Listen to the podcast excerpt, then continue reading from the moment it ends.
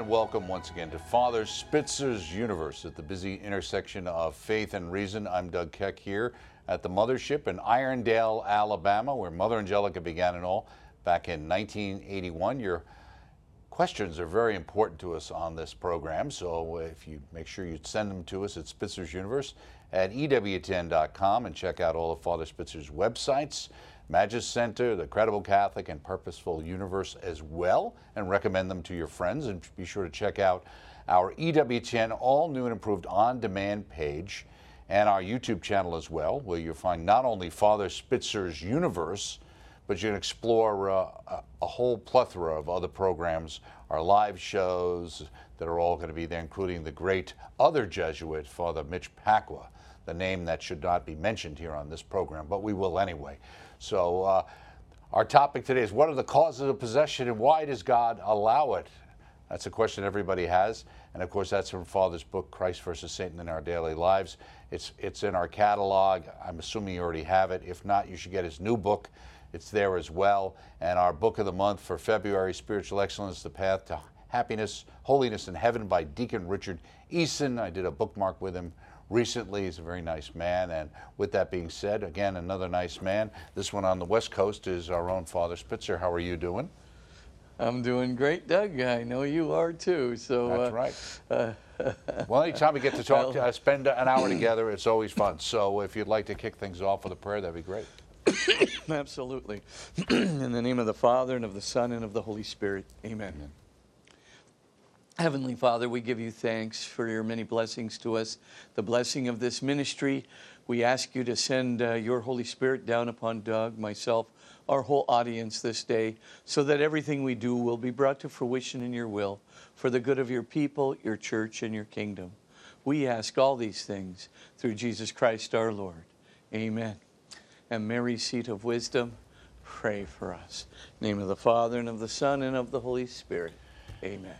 Amen. Very good. You know, Father, we were talking last week uh, in Christ versus Satan in our daily lives about not communicating with even good spirits. But, you know, I just found an article from Catholic World Report that I think somehow you had a mind meld with uh, Thomas M. Doran. So I don't know if that counts for the same thing.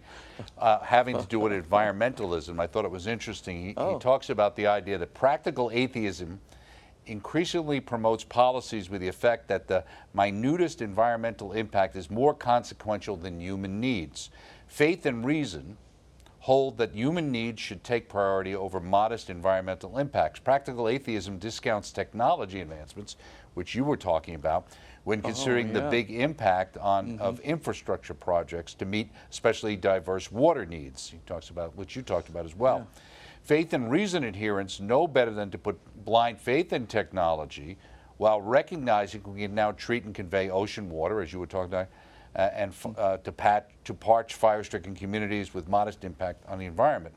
So I, what he's really trying to get to is that we tend to have this two track out there, and there's a third way, uh, I guess a via media, which is to yeah. say most public voices, especially the loudest voices, keep hammering at a disingenuous two track narrative, a contest between the caring science affirming, that's one group, and the greedy science deniers, the other group. A narrative that doesn't square with the evidence, why wouldn't believers and their leaders pay greater heed to a faith and reason approach to planet Earth. That's exactly what you were talking about, right? Absolutely, and I couldn't agree with him more. So, uh, great minds think alike, just kidding. But uh, no, I'm glad that uh, he does have that because, again, there are far more errors of omission than commission. And um, uh, definitely leaving the technology part of the equation out of it is a is right. um, a, a, very bad thing indeed, and we also have to measure impacts. Right. Um, you know, a, a, great human impact versus a modest environmental impact. Right. You know, uh, clearly the great human impact has to be considered uh, to be a higher priority than the modest uh, environmental one, et etc. I think these are all good. good well, as you were saying, we, we, there's kind of this, in sense, a false dichotomy that's set up in this kind yeah. of straw man. It's where it's either or. You're either you don't care about the environment or you care incredibly about the environment rather than saying, well, you can moderate both of those. Isn't that the great inside of Catholicism? It's not either or, it's always mm -hmm. both and. Yep, Uh, I think it's uh, we've always been uh, the both and. We've always been the faith and reason. We've always been the uh, you know deference uh, to um, uh, natural causation and the deference to supernatural causation all at the same time. We're uh, we are not um, an either or group.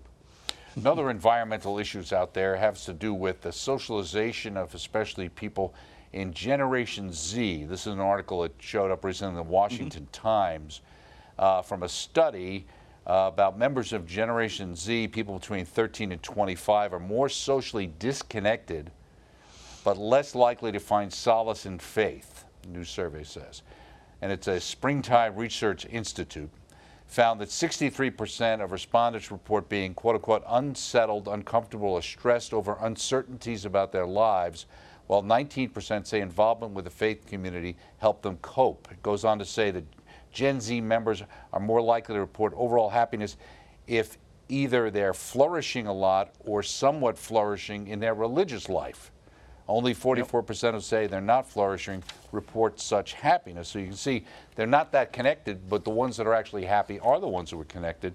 Goes on to say respondents said shared values such as immigration rights, income inequality, LGBTQ inclusion, and support for Black Lives Matter, this is probably a little dated, are more important in choosing religious affiliation than quote unquote shared beliefs, also known as religious tenets or doctrine. And it goes on to say, what drives teens and young adults away, he said, is the ultimatum of believe everything we believe or you can't join us that some established religious groups have. What are your thoughts about that? Yeah, well, I think there um, uh, is a lot of sense to that. The first thing is overall, this would be not just Gen Zers, but Gen Xers and you know um, uh, millennials, etc. If you look straight across the entire religious landscape, uh, there is a high correlation between religion and happiness. Mm-hmm. There is a very high correlation between non religious affiliation and increased depression, anxiety, suicide, suicidal ideation, familial tem- tension, and substance abuse. So we know that religion is the most powerful coping um, uh, um, aspect uh, that we have. I mean, it's better, honestly, than therapy. I mean, uh, um, I, I, think uh, religion has been shown in you know survey after survey, study after study, has been shown to be a very, very uh, powerful coping mechanism. And it's not because uh, religion has something directly to say about perhaps a stress that a person feels in school, or a young person feels in school, or a stress that uh, a, a, Gen Zer may feel uh, in the social media area or whatever. What religion does is it gives an overall sense of hope, an overall sense of um, absolute or ultimate meaning in life, an overall sense of dignity that transcends any particular comment, uh, negative or, uh, or, positive, that a person may make on the playground, etc. Mm-hmm. Uh, and, and so the idea um, is that religion does uh, ground us in something higher than ourselves and opens the door to a grace that many young people, because you can't feel the grace as it's pouring into you, what happens though is with God's grace coming into our hearts, it, what it does give us is not only that sense of meaning, uh, that sense of dignity, but it relieves us of what I have uh, previously called uh, cosmic emptiness, loneliness, alienation, dread, and guilt. So these basic emotions, when we're disconnected from God, disconnected from absolute meaning or ultimate meaning, disconnected from ultimate dignity, etc., when we are disconnected from God, we are alienated mm-hmm. not only from God, we're alienated from ourselves, alienated from others, and alienated from our social context in general. That's what's producing the emptiness, the alienation, the loneliness, the dread, and the guilt. Mm-hmm. So the the idea then is uh, to bring religion, it's not just a coping tool, it, it, it, it certainly does help people to cope, but it's because God's bringing that connectedness into our lives. We may not feel it, but He's bringing ultimate meaning into our lives. We may not feel it, but He's bringing ultimate foundation into our lives. We may not feel it, but He's bringing the eternal context and the hope that comes from the eternal uh, context uh, into our lives. We may not feel it, but He's certainly bringing on a sense of dignity, a sense of the import of not only of our personhood, but the personhood of every other uniquely good and lovable, mysterious, transcendent being mm-hmm. into our lives. And because you know we might not feel it, young people think, well, maybe it's it's not there. I don't feel it. But on the other hand, if you look at the effects, as St. Thomas Aquinas teaches us again and again and again, if you look at what's happening in your life, notice that the more you're praying, the more you take Mass seriously, the more you take your religious and moral um, uh, teachings, uh, you know, seriously, the more uh, you uh, feel that sense of dignity, of ultimate meaning, of ultimate context, of ultimate foundation, etc. It starts coming into your lives, and the less you feel cosmic emptiness, alienation, loneliness, dread, and guilt.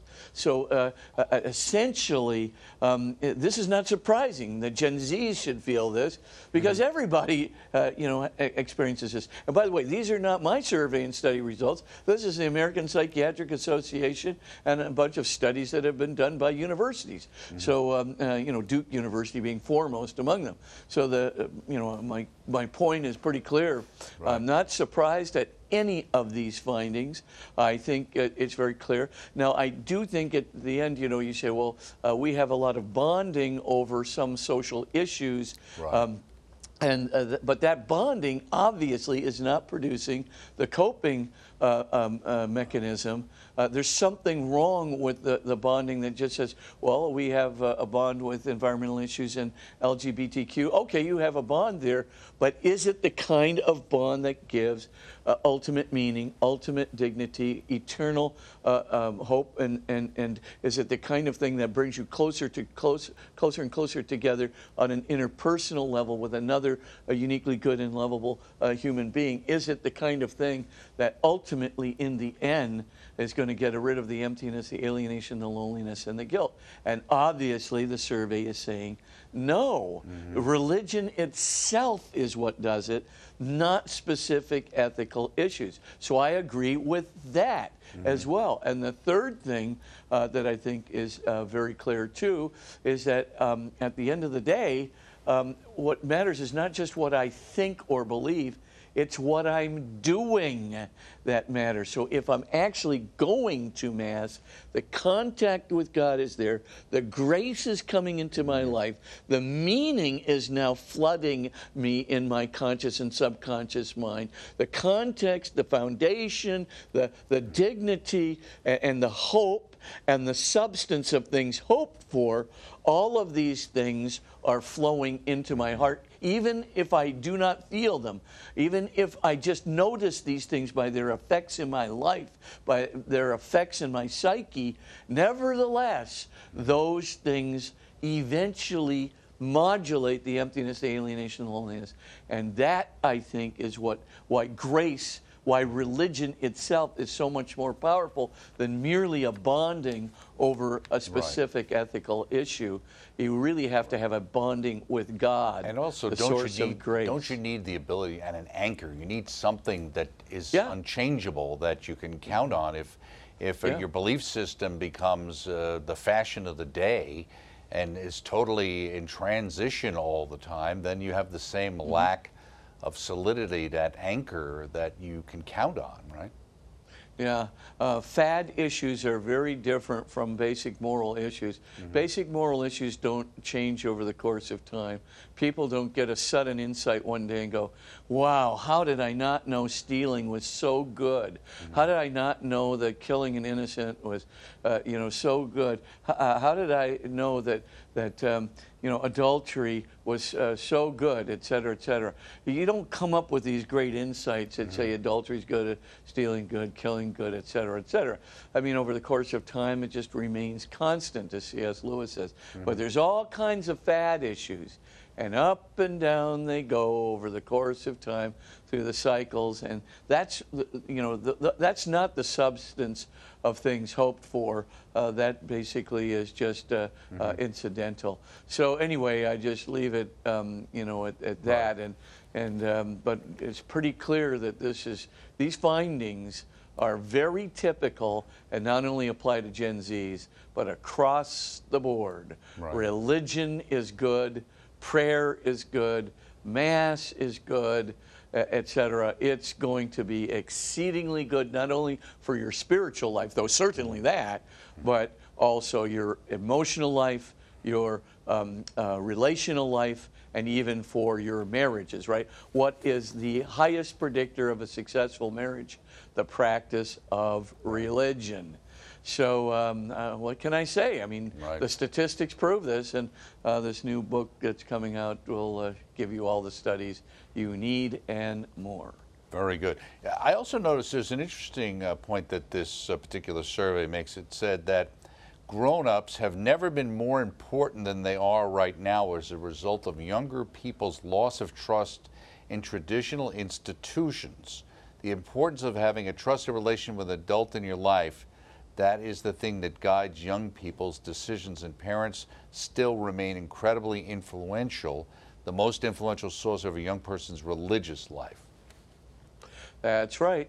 And there are very good uh, polls that say if the father is actually going to church and practicing religion, that is the biggest guarantee uh, that you're going to get of the child uh, who uh, will probably go to church, follow the father's example. That's the biggest influencer. The combined father and mother going to church is, of course, even better than just the father. Uh, if the father is missing, though, um, that can really bring down the, um, uh, the percentage of uh, uh, kids who will follow the example. But if the father and the mother are going to church on a regular basis, uh, that's almost a guarantee. In other words, um, they're not just do what I say, but not what I do. But if they're doing, uh, you know, they're walking the, the talk and walking the walk, as people say. If that's the case, you've got a very, very high percentage um, of kids will follow their parents' example. And, and uh, some of the kids, as I've said before, the, you do have to provide some additional things. Uh, you do need to give uh, kids uh, who are in what I call the analytical camp um, you know, there's the action-oriented kids, there's the affectively oriented kids, but the analytically oriented kids need their evidence for God from science and philosophy, and that is out there. So if the parents complement um, their uh, church attendance and the high priority of religion in their life, and give the analytical uh, kid um, the evidence from science, uh, you know, et cetera, from reason that they need. Uh, and by the way, you can get that on crediblecatholic.com, crediblecatholic.com, one of Spitzer's old websites there. You can get all the evidence you want for that uh, child. Um, and I'm telling you, you that combination is almost a certainty that the child will um, uh, actually choose the parents' um, uh, religious commitment because it's Right. backed up by reason uh, in the end, and uh, it's a very, very Right. good um, uh, And they- predictor And they of the and they're, and they're watching you and observing you much more than you realize. With that being said, we're going to take a break. Absolutely true. Much more ahead with Father Spitzer. Some more of your questions coming up, and then our topics. Stay with us.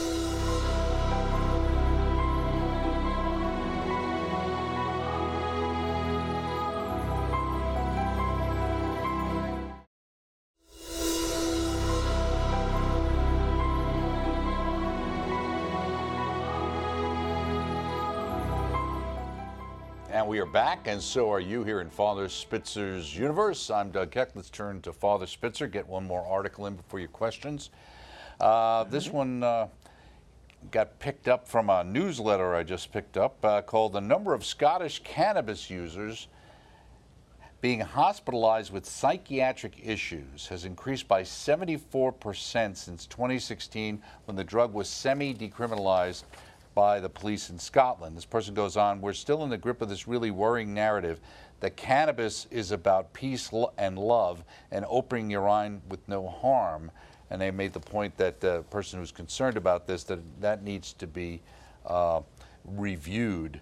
And uh, there's a report here, it was published on a peer reviewed journal of clinical psychology by the Telegraph, suggesting that adolescents who consume even small quantities of cannabis may be increasing their chances of developing schizophrenia sixfold. Uh, both high and low frequency marijuana usage were associated with a significantly increased risk of schizophrenia, according to this uh, researcher. It goes on to say, and, and as an aside, in America, the Harvard Medical School has also revealed recently that 78% of psychosis patients aged between 16 and 35 that they've studied have used cannabis or marijuana. And McLean Hospital in Massachusetts, meanwhile, said that two and a half times more people are being admitted for cannabis related psychosis in parts of areas where cannabis has been legalized. Yep. I'm not surprised uh, by that either. Uh, you know, I go back to the generation where uh, uh, marijuana was frequently used, um, both uh, in uh, high school students uh, and, of course, much more uh, in college students. And I can see the long term effects. Uh, with respect to you know intellectual ability uh, in some of the people I know who really took those drugs um, a a lot, and um, so that doesn't come as a surprise. But the psychosis uh, aspect, of course, that is bound to come up now that it's legalized, and the frequency of use, uh, you know, would be much more during the day, et cetera. Um, you know that uh, Sometimes that, even uh, the strength of what's available is greater than maybe what used to be gotten on the street. Oh, yeah, I'm sure that it 70s is.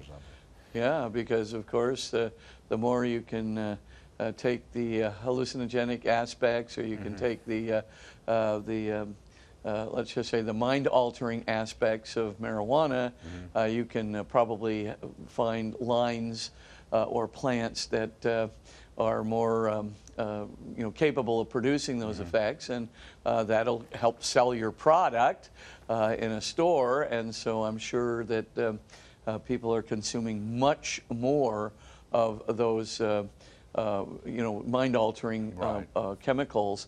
And why wouldn't mind-altering chemicals start altering the mind in almost a permanent way? Right. Uh, why would it just be that it, it just be for a temporary state? That's an assumption we never tested and certainly was never proved. And it looks like it's going in the reverse. Uh, that mind-altering drugs do have permanent effects and the higher and more frequently you, uh, the higher the dose, the more frequent the, the, the dosing, uh, probably the more likelihood of uh, getting psychosis or, um, uh, you know, even schizophrenia. Right. Um, you know, as a result. So uh, I'm not surprised. Right. I, I mean, I'm not a doctor. I haven't seen the tests, but Right, these surveys but look pretty uh, reliable to me. Right, and as you can see, it's not just uh, uh, you know restricted to one country or another and one perspective. Yeah. It's interesting too because as you know, and you, see with almost every form of quote unquote addiction or use like this, in order to get the same mm-hmm. high, whatever that is, you have to usually increase the amount, and that's where you. Yeah, you- that's certainly the case know. with alcohol too. Right, mm-hmm. exactly, mm-hmm. and pornography or any of those things like Yeah, that. Has to get harder absolutely. or weirder or stranger uh, Yeah. for the person to have the same result. Yeah. Here's some uh, uh, questions from people who wrote to us. Uh, Dear Father Spitzer, my daughter-in-law is an atheist and humanist. She said to me that because of her beliefs, she'll probably end up in hell. I don't know how to respond. What should I have said to her? And this is Cheryl.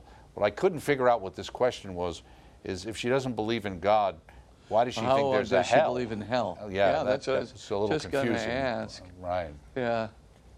Well, it doesn't sound like her atheism is intellectual. Right. Uh, you know, just listening to that, it sounds like it's a bit of rebellion Mm-hmm. uh, to me, which is a different sort of atheism. I mean, there's, there's like, I call them the four categories of atheism.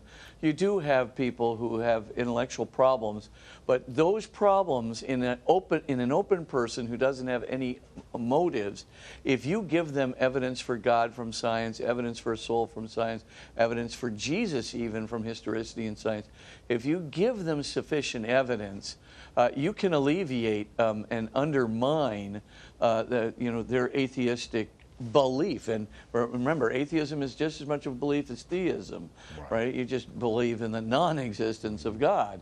Um, and so if you give them evidence to the contrary, you can bring a lot of them around.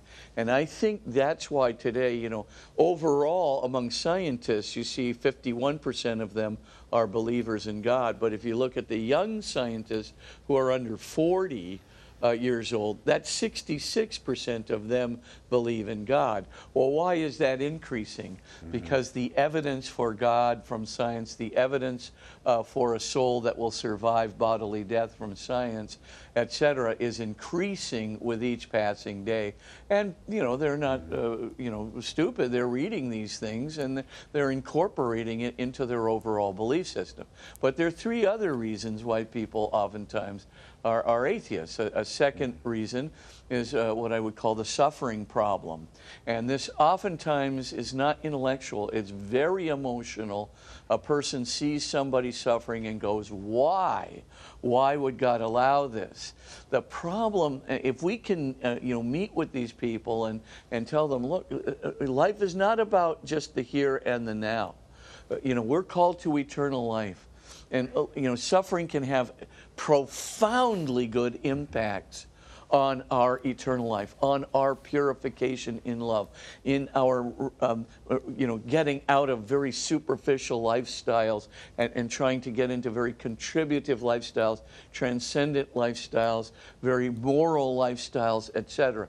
And, and, you know, suffering has tremendously good um, you know, capacity to help with the conversion process, to mm-hmm. turn our lives around, et cetera. So if we can start helping people to bring that eternal context, you know, I, I use near-death experience uh, mm-hmm. studies just to introduce uh, the, uh, you know, the idea of eternal life and right. then ta- uh, correlate it with Jesus' teachings on this and then say to them, hey, you got to look at suffering like Jesus. Why did he come and suffer with us? What was he trying to do? What was his purpose and point. Uh, why didn't he just get rid of suffering? Why did he instead come and suffer with us? And trying to talk about, oh, maybe there's something good in suffering, something, maybe there's something grace-filled in suffering. And I kind of conclude with Paul's statement in, um, you know, 2 Corinthians 12. You know, uh, I was given a thorn in the flesh, an angel of Satan to beat right. me, to keep me from getting proud. I asked three times that the Lord, right, over and over and over again, that the Lord would remove this, but he saw fit not to. Then I discovered that in my weakness is my strength. When I grow weaker, Christ grows stronger in me. That makes all the difference. So as I begin to take Christ more and more into me, that's obviously good for my salvation, obviously good for my emotional health, obviously good for my relationship with others, obviously good for my moral and ethical health. This is not a bad deal. Suffering is not a bad deal. So that's the second major motive uh, for um, uh, atheism. But I think if people can just start looking at the good side of what I call the formula suffering plus faith equals salvation. Suffering without faith, ooh, man, that is tough. It turns you in on yourself. Mm-hmm. But if you have suffering through the eyes of, of, of faith, especially Christian faith, it moves into salvation in so many different ways that I was just talking about. There's a third motive, though, um, for um, um, uh, uh, you know, uh, mm-hmm. atheism, and that motive concerns. Um, I don't want to be responsible to a moral agency outside of myself. Right. Now, here's where your daughter may be involved in some way. Uh, maybe your daughter is thinking to herself, I'm just not going to follow these Christian teachings. Um, and by the way, like I said, I have this new book coming out that correlates mm-hmm. uh, following Christian teaching with um, very good emotional health uh, et cetera. And, and, and so we can take a look at that later. But the point now is some people just don't want to do it. They just don't. Uh, I'm on my own moral agency, and this uh, view is pretty much propounded by Nietzsche, right? Uh, I am the source of my morality. I am the overman. I am not responsible to any moral agency outside of myself. The good is within me, and I am the good. Uh, you know, the idea then that um, you know what does not kill me makes me stronger, etc. The the whole idea of the kind of the Nietzschean overman view. Now you can say, well, who really Nietzsche? believes Yeah, that? that didn't work so Yeah, well for it didn't work I for mean, Nietzsche. he had some yeah, severe problems there at the end of his life. Yeah, went crazy in this in the loon, in the insane asylum. You know, it was Right. pretty pretty uh, unimaginable. But nevertheless, I mean, that is. A lot of people say I, I'm not going to be responsible. You know, I'll, I'll think of what morality is, and I'll do what I want to do.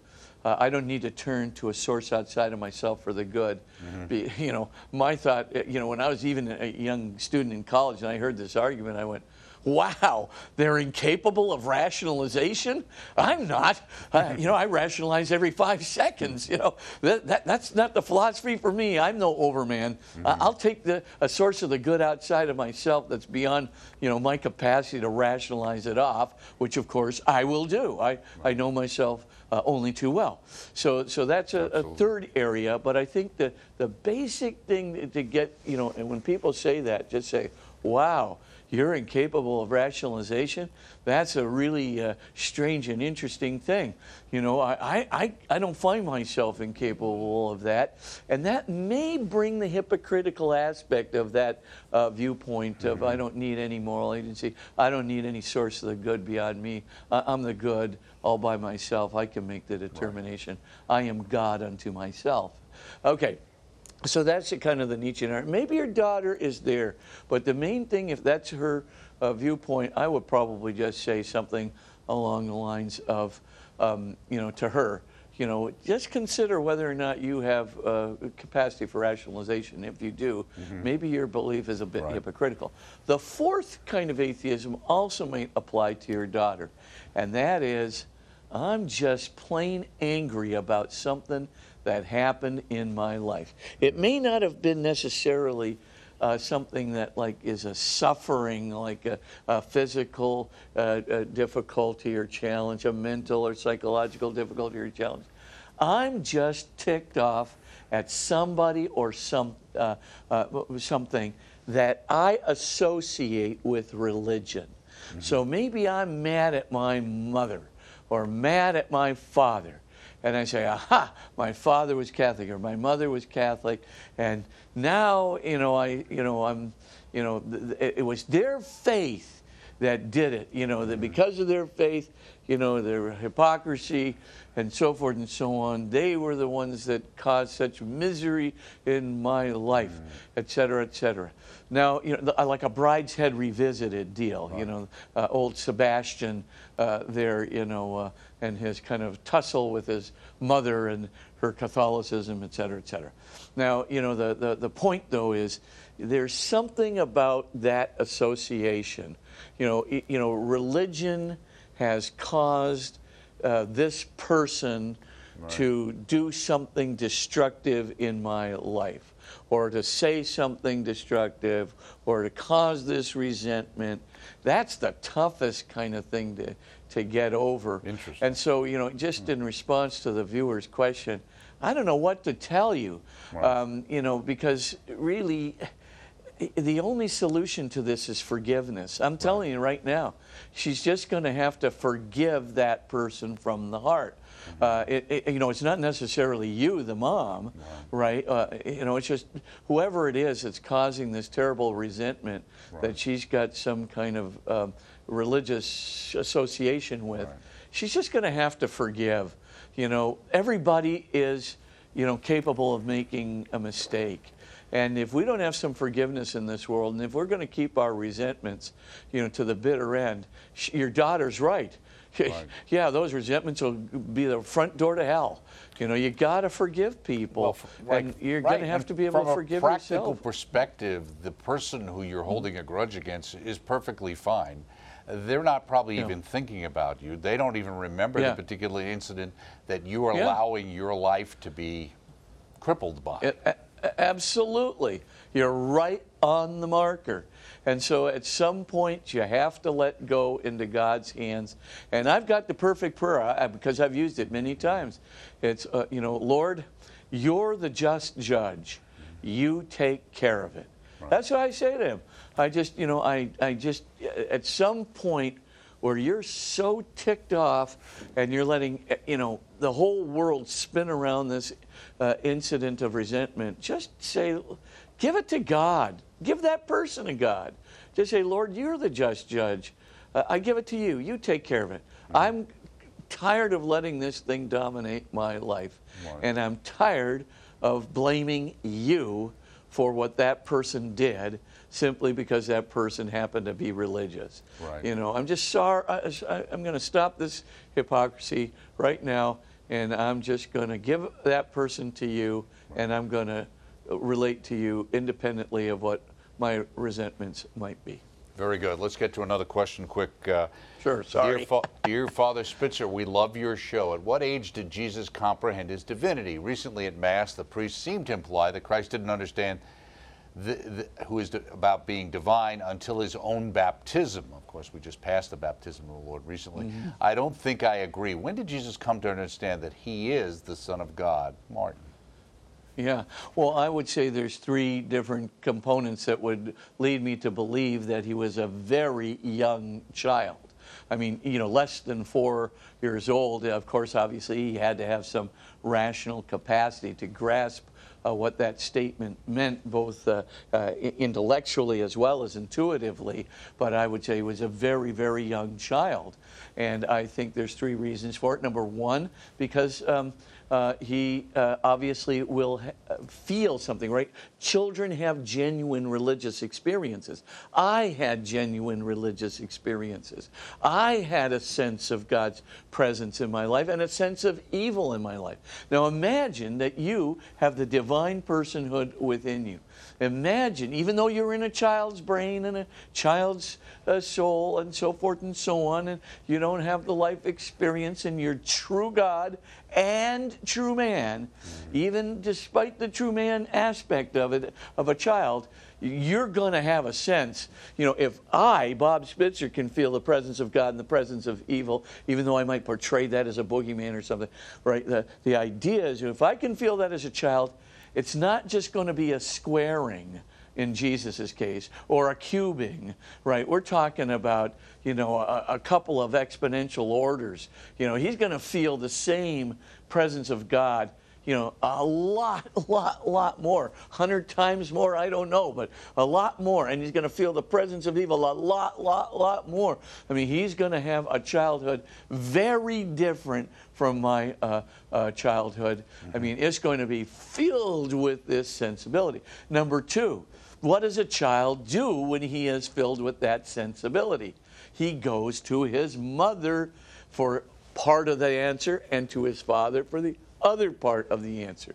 Now, his mother and his father know his origins for sure. I believe that, you know, I don't believe that this is something that, that Mary vaguely intuited, etc. Mm-hmm. I believe uh, that she knew very explicitly what was going on. The virginal conception is absolutely true. I don't have a single doubt about this in my mind. Mm-hmm. Now, if that's the case, Mary and Joseph are going to tell him straight they're going to be able to tell him why he has such an extraordinary appreciation of these things. The third thing that is uh, obvious is Jesus already has the power of God residing within him, not just in the sense of spiritual inspiration, right? Jesus did not receive the Holy Spirit at baptism. He had the Holy Spirit the whole time. Of course, his Holy Spirit is manifest in the baptism like a dove coming down and being part of Him.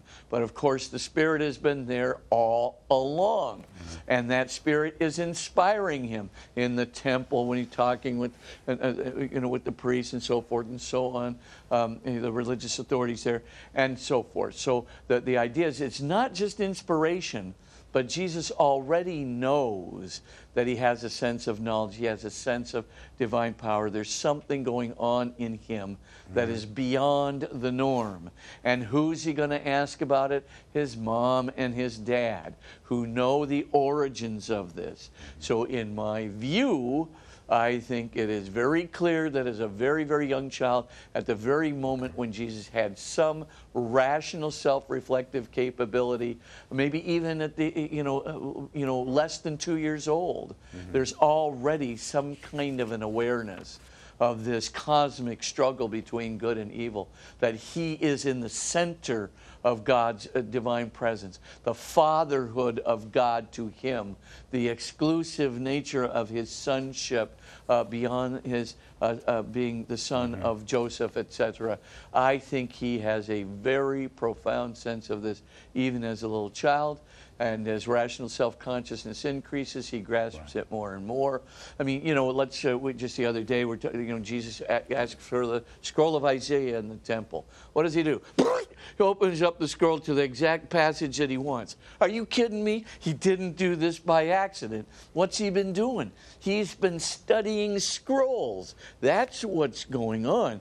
And as he's been studying those scrolls, he's got a source, and he's not doing it under a rabbinical teacher. He's doing it on his own.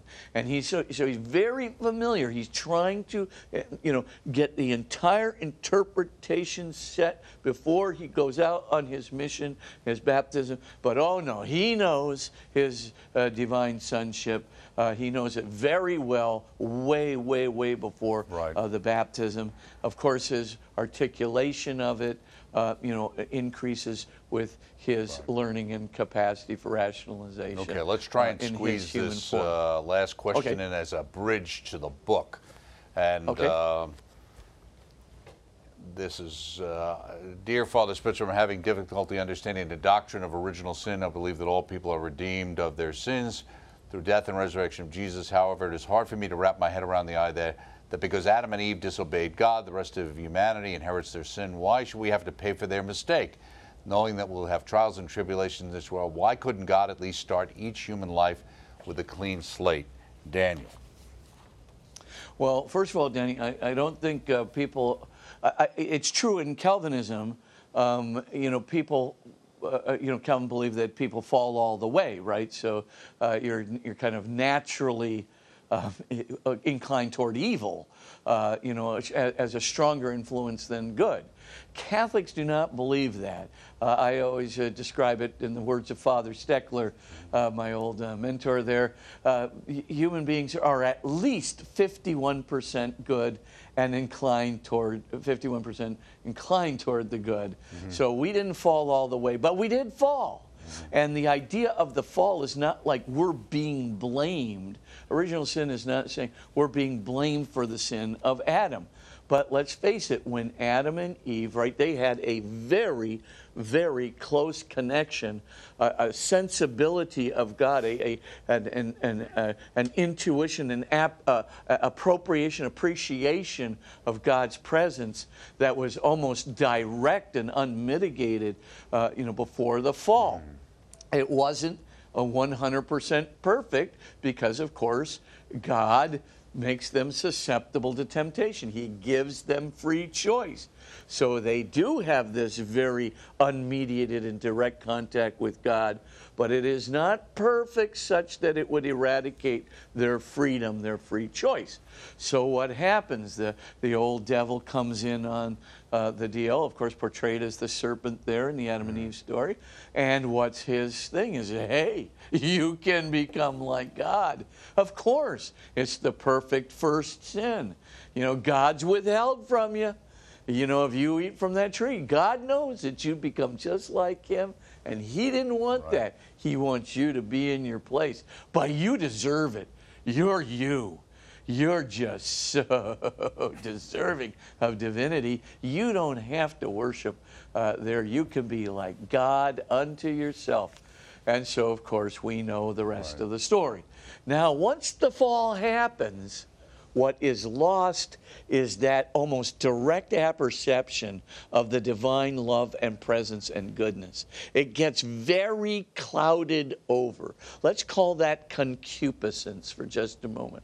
Let's just sort of say that we've got to now we, we see through uh, you know a glass darkly, right? In other words, we don't have that direct vision anymore. We oftentimes wonder, oh, is God out there? And, and we kind of have to uh, question this. Or sometimes we feel so vulnerable to sin, right? So a temptation comes along and we're kind of riveted to it before we even know what's happening. Well, of course, we're still free. We're not uh, forced into, uh, uh, you know, a, a um, uh, what, what, I would call a uh, uh, into a sinful condition, as Calvin believed that mm. you know it's all over. The temptation comes, and you're kind of the helpless babe. But instead, you, have got this free choice, and you can uh, basically resist it. But right. it sometimes it's you feel so weak. You feel like, gosh, you know, Lord, why did you make me so weak? There, concupiscence, original sin, vulnerability. You do not have the direct apperception of God's presence. You don't have the direct apperception of His goodness and, and love. You don't have the, the direct apperception of His lovability and beauty and majesty and awe. But you can have it sometimes. Mm-hmm. sometimes you see better, sometimes more like a glass darkly. But the point right. at the end of the day is you have to, in some way, use your baptismal gifts and cultivate those baptismal gifts to get back to where you were. But the first stage is baptism. Why? The Holy Spirit gives you inspiration, and that is a turning gift. Right. I know that in my own life.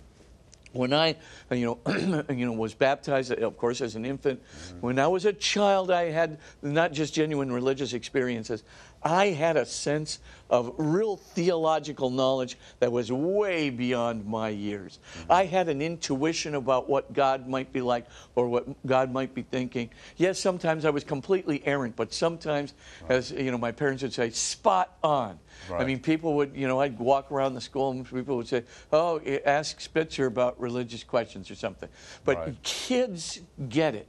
But that's the first step. But then you've got to keep cooperating with that grace of baptism, that spirit that's right. within your heart. And as you do that, more and more and more, you build yourself back up with the grace of God, with Holy Communion, with frequent confessions. You're building yourself back up to where all of a sudden that concupiscence, that original sin, that defect of not having that direct apperception of God's goodness and love, that starts getting built up. And all of a sudden, the glass darkly seems to uh, get brighter and brighter. The mm-hmm. darkness seems to dissipate and go away uh, as you cooperate with Him. And as that occurs, it becomes easier and easier to do the right thing for the right reason. Easier and easier to resist temptations as they come up. Easier and easier to practice virtue for virtue's sake, for the sake of God Himself, who we love with an ever increasing purity of heart. Right. And so that's the reason for it. I mean, we're not being blamed. We're just inheriting right. a condition that was created uh, by the fall itself. So in your in your book, and jumping to 176, oh, yeah. you talk about the fact that uh, the price of love is the possibility of doing evil. So it kind of dovetails yep. into what you, were just talking about. And the other thing mm-hmm. I wanted to ask you about, which kind of jumped out me in this this section uh, mm-hmm. of the book, was the idea about curses. You said it's important to note yeah. here that possession that comes from being cursed does not result in sin. Uh, cursing cannot affect the soul or the salvation of another any more than a whip or an instrument of torture. So, I mean, can somebody actually be cursed? Well, you know, um, I think to a limited extent, yeah, that is certainly possible. At least many uh, uh, exorcists actually say that it's hmm. possible.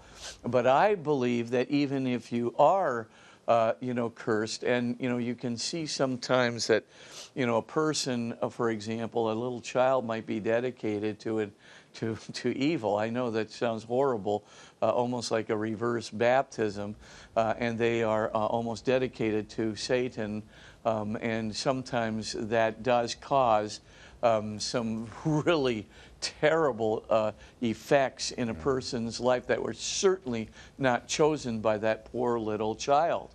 But the rectification uh, of that, because the child, right, the, the, the devil can't get into that child's soul. So you can always appeal to that child to convert to, uh, to Jesus Christ. You can always appeal to that child to say, hey, you know, read the, these teachings of Jesus Christ, and and uh, or maybe uh, you know, uh, you know, um, take a look at what the church says here about this this fellow Jesus Christ. Uh, do you think that this is right? Do you think that love, uh, you know, this charity, this caritas uh, of self gift and and, and and and and goodness and generosity?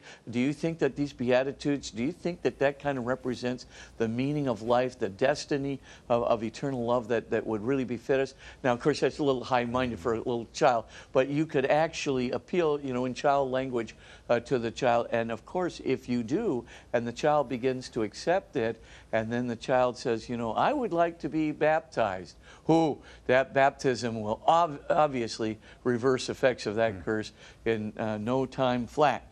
So, you know, if, if something like that happened. Now, do I think that this is a, an, a frequent occurrence? No, I really don't. But yes, I, I have seen and heard of um, yep, curses that have been right. done or children that have been dedicated uh, to Satan. And I do know that there are some uh, effects of this, but of course, God would never hold, uh, you know, any child, uh, you know, uh, you know, liable to, to, you know, for something that they never chose. Right, I mean, it's the right. worst kind of thing uh, in the world that these parents or these, you know, these knuckleheads have done to this poor child. So the first thing is, you know, get that child just to listen to you about Jesus and religion and, you know, that child will listen just as intently as any other child, cursed or uncursed. And if they accept them and you baptize them and you get them on the road, I'm telling you, that, that curse will have no more influence uh, than anybody who tries to curse you. Just uh, all you have to do right back is just in the name of Jesus Christ, mm-hmm. begone Satan. And, uh, you know, you just reverse the, the effects of that curse instantly. The name of Jesus and belief in Jesus and of course, the sacraments of reconciliation, the Holy Eucharist, baptism. If you do that, you are protected. So, uh, you know, obviously, you know, and you're protected through your freedom, through your acceptance of, of the goodness of, of the Lord's teaching and the goodness of His person uh, in your life. One of the points you make at the bottom of page 176 is that God protects the victims of possession and oppression from memories of the torments that they had and their families had mm-hmm. to endure. Yep, that's very true. In the case of Robbie Mannheim, he really didn't remember what had happened to him. Mm-hmm. Uh, once the uh, the um, the whole uh, exorcism was finished, well, there were 39 of them, mm-hmm. Uh, but once they were uh, uh, completed and the evil spirit was expelled, Robbie really didn't remember all the horrible things he'd said and done. He, he had no no idea, none whatsoever. He was just like an innocent child. Went on and you know, became, uh, I think he went on in some kind of technical career, uh, you know, lived in Maryland, and uh, um, that was that. So, um, yeah, he just kind of had a normal life uh, uh, after the, the entire incident, but he was still free. Right. Now, you make the point here if a person opens himself to evil or even Satan in order to curse another, he is responsible yeah. for the evil done to himself and the other. That's right. Not only that, but he um, uh, he opens himself uh, to being accursed. So I always say the minute you level a curse at somebody by using, uh, you know, an evil spirit or trying to, uh, you know, um, hurl a specific curse through incantation with an evil spirit toward another person, you're the first one to be accursed. You're the first one uh, who is going to get the effects of that because you just opened yourself up to possession by the very spirit you used to curse the other. Right. Uh, so, boy, I talk about the old saying, what goes around comes around. it's very true with cursing. And, um, and not only that, but of course, God holds you responsible um, for what you have done to that other person. Right, and you say here, inasmuch as much as exorcists use the will of a victim to help break the spell of the evil spirit, an innocent mm-hmm. victim will cooperate with the exorcist completely, while one who is cooperating with evil will have a mixed state of consciousness. Yeah, that's right. And so, um, in, in you know, in the particular case of uh, um, of this Julia, that um, Dr. Richard Gallagher uh, relates that case uh, in his book Demonic Foes, and also in a New Oxford Review article. Um, but anyway, in that particular case, she was a satanic uh, priestess, and she did cooperate very much with evil, and she wasn't an innocent uh, when she was walking through the doors there. Um, and uh, Robbie, of course, was much more innocent than she, because Robbie, uh, you know, he was playing, uh, you know, uh, with the Ouija board in order to, you know, uh, make contact with his aunt. But it was much more innocent than Julia, who actually, uh, I guess, at some point was providing children for, you know, terrible ceremonies and things, um, you know, uh, and it was uh, a high priestess. She was not innocent. And at the end of the day, she didn't go through uh, with the exorcism. Right. And uh, she, she just did not, you know, she had cooperated so long uh, with evil that she had mixed feelings, as you, uh, as uh, I, I put it in the book. Right. And the, um, the mixed feelings, of course, prevented her in the end uh, from. Pers- she wanted the exorcism. Part of her wanted it. Part of Mm-hmm. her didn't. And finally, at the end of the day, she just Right. uh, gave it in and just said, "Well, I, I you know, I belong to this." Right. The impact of spirit." that mixed state, probably. Yep, that's right. So, with that being said, if you'd uh, close us out for this uh, edition, Father, Uh, with your blessing. Absolutely. Bow your heads and pray for God's blessing. And may the Lord, the Almighty, through His Holy Spirit, continue to inspire you with wisdom and love, and to know above all in the hope that there is for life, the hope that there is for the victory of good over evil, the hope that there is for the victory of love and charity over hatred and domination, so that in this hope and in this belief in Christ Jesus our Lord, you can bring not only to yourself, but to the world the peace of Christ and the vision of holiness that will save us through his grace. In the name of the Father, and of the Son, and of the Holy Spirit. Amen. Amen. Thank you so much, Father Spitzer. Stay well. We shall see you next week, and we hope to see you as well next week. Don't forget Father Spitzer's books and videos available through our catalog. Next week's show, What are the Causes of Possession and was Why Does God Allow? We'll finish that off and move ahead. And of course, uh, we've got an EWTN bookmark, The Complementarity of Women and Men, a very good book edited by Dr. Paul Vitz. A wonderful, wonderful interview. Look for the International Mass on the Feast of Our Lady of Lourdes live from Lourdes, France, Friday, February 11th at 4 a.m. Eastern, but we'll replace it for everybody to see it. Replay it at 12 noon Eastern Time. I'm Doug Keck. Thank you for joining us. We shall see you next time when we again venture into Father Spitzer's universe. Be well.